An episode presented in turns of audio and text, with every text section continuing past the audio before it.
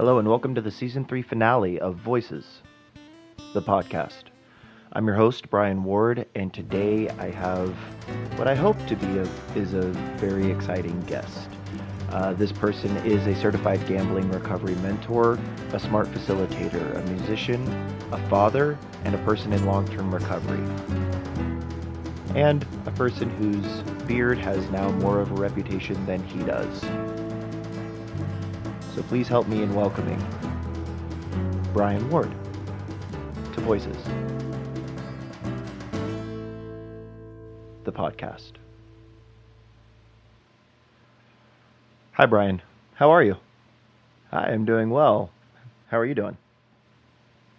Well, I'm really excited to have you here. Um, so obviously, you've told us quite a bit of your story uh, in the season one finale. Mm-hmm. But is there anything else that you'd like to add as far as like how you got to where you are now?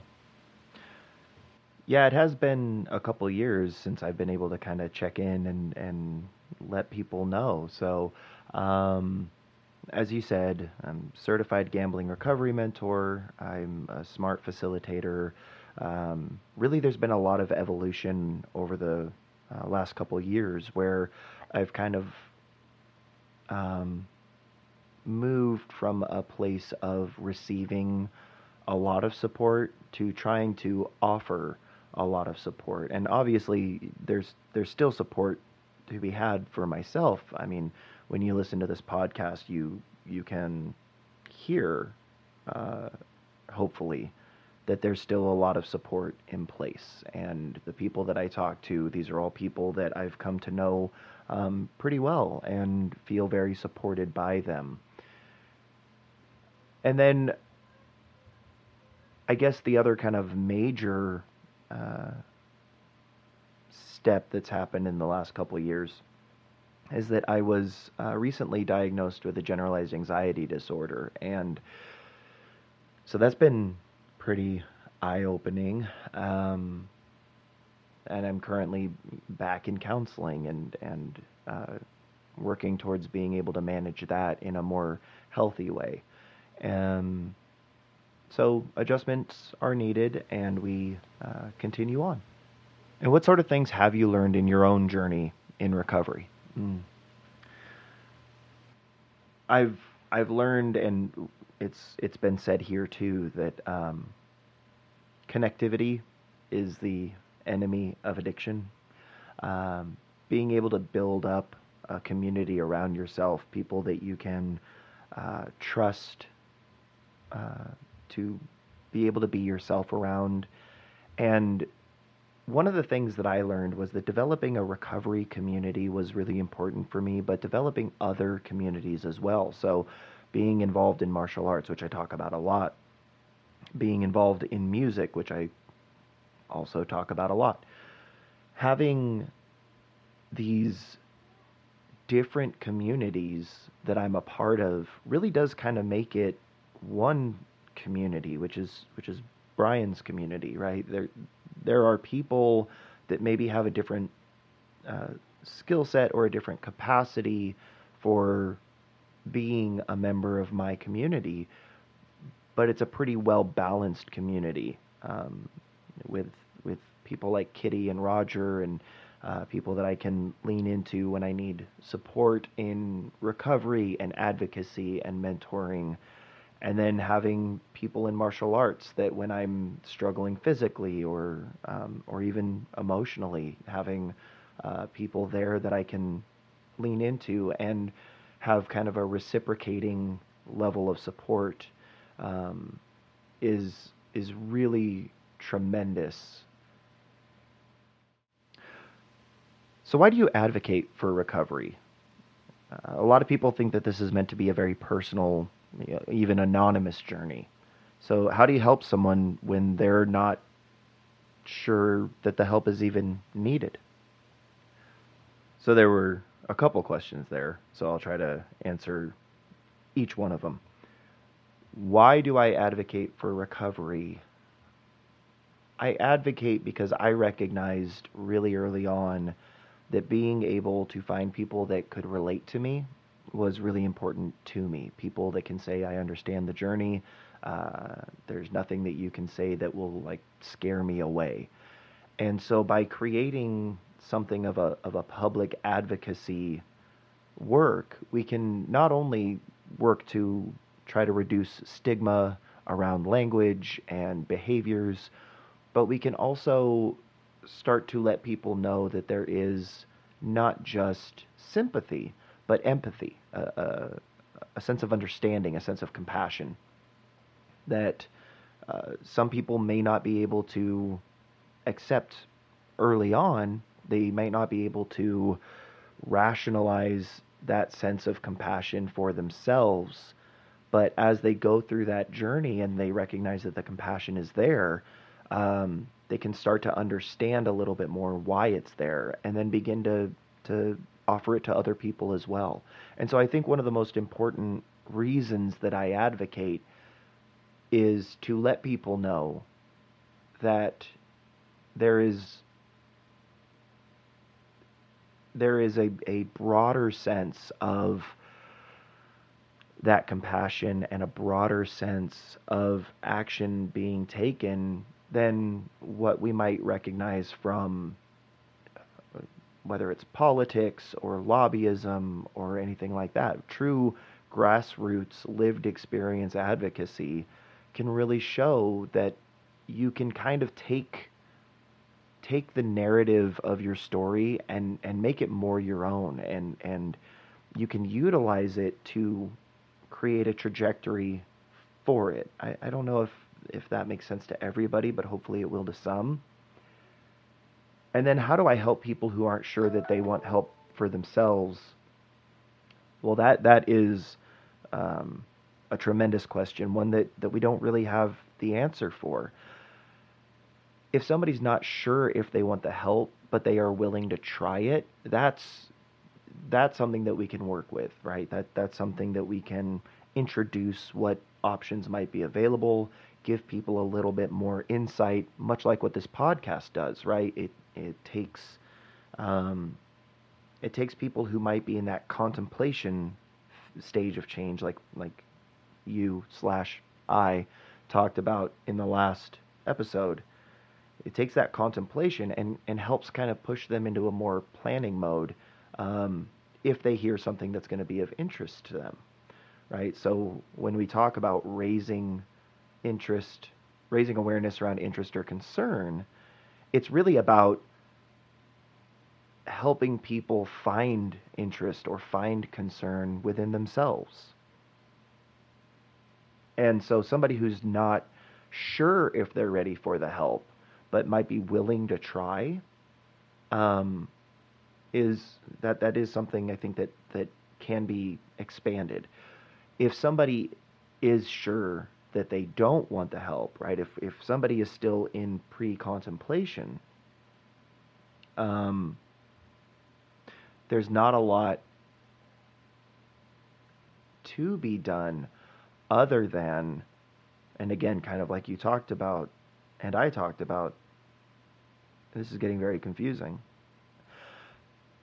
The idea of letting people safely fall off the bike, right? So when, when we talked about like the parent helping their child, we're gonna, when we take the training wheels off and we know that they're about to go uh, at it for themselves, we do want to make sure that they have things like pads knee pads, elbow pads, helmets, right? But then we let them crash. We let them see how this is going, kind of kind of whether they whether they're able to ride the bike or they crash, they're able to have that firsthand account of the consequences of what it is that they're trying and then they can reevaluate if they're ready for that next step, if they're ready for that next push. And I think recovery works kind of the same way, where sometimes people do need to feel the consequences of their actions in order to raise concern around the behavior. I want to go back. You you talked about having an anxiety disorder. What or how did that diagnosis affect your recovery journey? Oh wow. Um, it, it didn't necessarily affect much of the behaviors around it. I mean, realizing that I had an anxiety disorder really just opened my eyes to how much I was kind of struggling to present myself as as mm, typical or or normal. Uh, when I was telling people that I was diagnosed with it, there were quite a few people who seemed pretty surprised, and these are people who are even pretty close to me. And in thinking about the idea of persona, masking, the idea that what you're presenting to the world isn't a full representation of yourself. Um, I think that definitely came into play. People typically saw me as very well put together as far as uh, composure. I didn't have that stereotypical and even stigmatic um, uh, symptoms of anxiety, the panic attacks, the huddling in a corner, uh, mine was very much based in a sense of hypervigilance and hyper responsibility. So if there was a problem, I had to solve it. There was no excuses for not. And taking that kind of weight onto myself, one of the things that I was telling my counselor is I feel like I've got pretty good coping skills.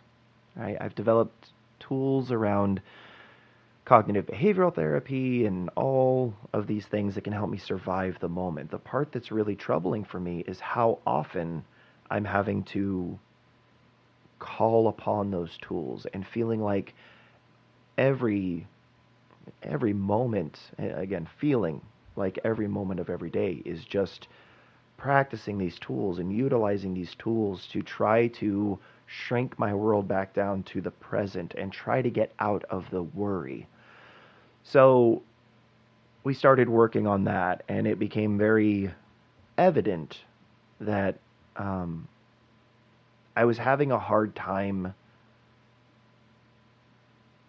living in my feelings and living in a world where I wasn't calling upon the tools immediately, but rather exploring my feelings a little bit.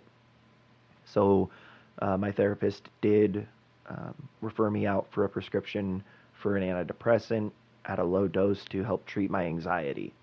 And there was about a month there where it got really um, bleak. I mean, not not bleak in the sense that like I was terrified for my safety or well-being, but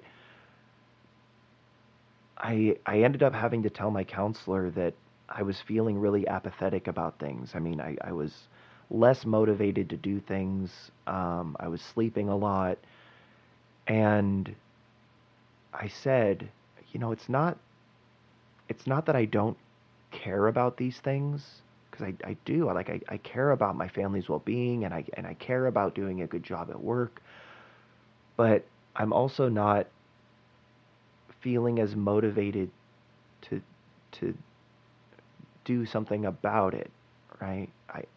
I was feeling very lost because there was this absence of worry about things. I, I wasn't giving up on any of it, and I wasn't really apathetic, but in my situation, with anxiety and having that constant state of worry and hypervigilance and hyper responsibility, the idea that that worry wasn't as severe made me feel like I didn't care as much. And so when you put that with eh, with recovery and and how those two start to affect each other, it was it was scary. I mean, it was scary to think that well, if I'm if I'm not hyper vigilant, if I'm not using this anxiety, I, I had convinced myself that my anxiety was something of a superpower because I was able to accomplish a lot while dealing with it, and I was able to to satisfy a lot of uh, needs and ambitions because of my anxiety. And so I feel like I kind of stripped away a superpower. But in the end, all it meant was that I was I was letting go of a lot of worry. I, I saw a meme uh, on Facebook, which is where I get all my best information. And uh, it, it said, When I say either way, no worries. What I really mean is that I'm worried about both, plus a secret third way. And that really resonated with me, right? It wasn't it wasn't about no worries. It was more about I'm going to worry about all of these things until one of them comes to be. And then when that one comes to be, I've already kind of prepared myself for it to happen. And so in stripping away that that worry, I was really taking away a lot of theoretical and hypothetical outcomes. And I was able to more closely focus on what was actually happening and not as much on what could happen, what uh, what sort of rhetoricals might uh, come into my mind.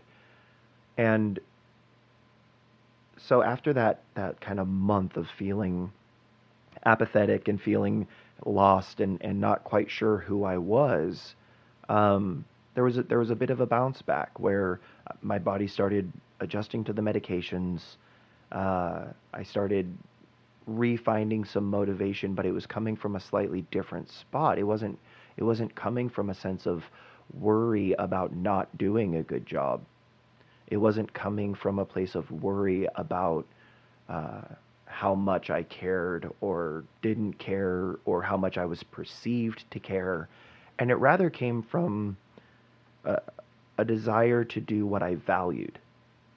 And I, I value the work that I do and I value my family. And so I was able to, to find motivation through my values as opposed to just this fear of failure or perceived failure or uh, whatever you want to call it. It it it really is a, a pretty dynamic shift, and I feel like I have more capacity now to work with that. And uh, again, I'm not claiming to have cured myself of anxiety. I still get anxious. I still uh, I still have some struggles with that, and I still have some struggles with kind of relinquishing that perceived superpower.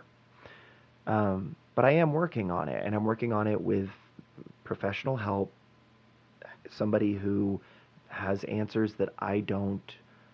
Uh, I was pretty quickly able to see that that this person, this um, this counselor, uh, was going to be a, a, good fit for me, and so um, being able to open up and, and trust that outcome, there's still work to do. Uh, I think one thing that people will hear come up frequently is that this person um, is very much a work in progress, and uh, at no time am I am I going to be comfortable saying, like, okay, I've done it, I've succeeded at recovery or mental health, or I, I think that this is more about the journey than the destination. And so by not putting a destination expectation in mind, I'm really kind of free to just improve kind of indefinitely. And sometimes that's going to be small improvements, sometimes that might be setbacks, but uh, there's always going to be this kind of pull towards improvement. And the the milestones will kind of come as they come. There's really not much point worrying about it now. Thank you so much for being here. Uh, is there anything in, in closing that you want to say to the audience? Uh, thank you. Um, it's been it's been an interesting few years of doing this podcast, meeting um, meeting people, uh, new people, familiarizing myself better with people that I may have already been acquainted with and learning a little bit about their motivations for helping, their motivations for being a part of any particular program. Um, it's it's been it's it's been great, and this podcast, like we talked about in the last episode, is really meant to help people through that trans theoretical model, the the data collecting. And when I see that like we're getting listeners in the UK and, and Germany and the Netherlands and Australia, Canada, uh, that was a weird flex, but I'm going to run with it here. It's it's really inspiring to know that we live in an age now where even during pandemic shutdowns and with literally oceans between us, we're we're still able to connect in some way, and we're able to be heard, and we're able to listen from oceans away. And so, if the whole point of this podcast is to try to give people some sense of resource, some sense of interest, then I, I think that we are on the right track. And and I mean, obviously, as I sit here recording an interview back and forth with myself, uh, there's room for improvement. Um, I thought that this could be a fun uh, reimagining of, of the episode of, of, the season one finale. But realistically, um, the hope is that next season will be a little bit more concentrated, will be a little bit more focused, and um, anybody that's been on this podcast, um, if you're listening to this episode, I hope that you see the value in that. I hope that you understand that what you are participating in is something that that either right now or someday uh, could be very valuable to somebody or to a large group of people. And your participation is really what is the essence of this podcast. And so I, I sincerely thank every guest that we've had. Uh, I sincerely thank every listener that we have. And that's, I think, what I can say about that. Thank you so much for your time. Well, again, we really appreciate your being here, and uh, hopefully we can have you on at some point again. Wouldn't that be fun?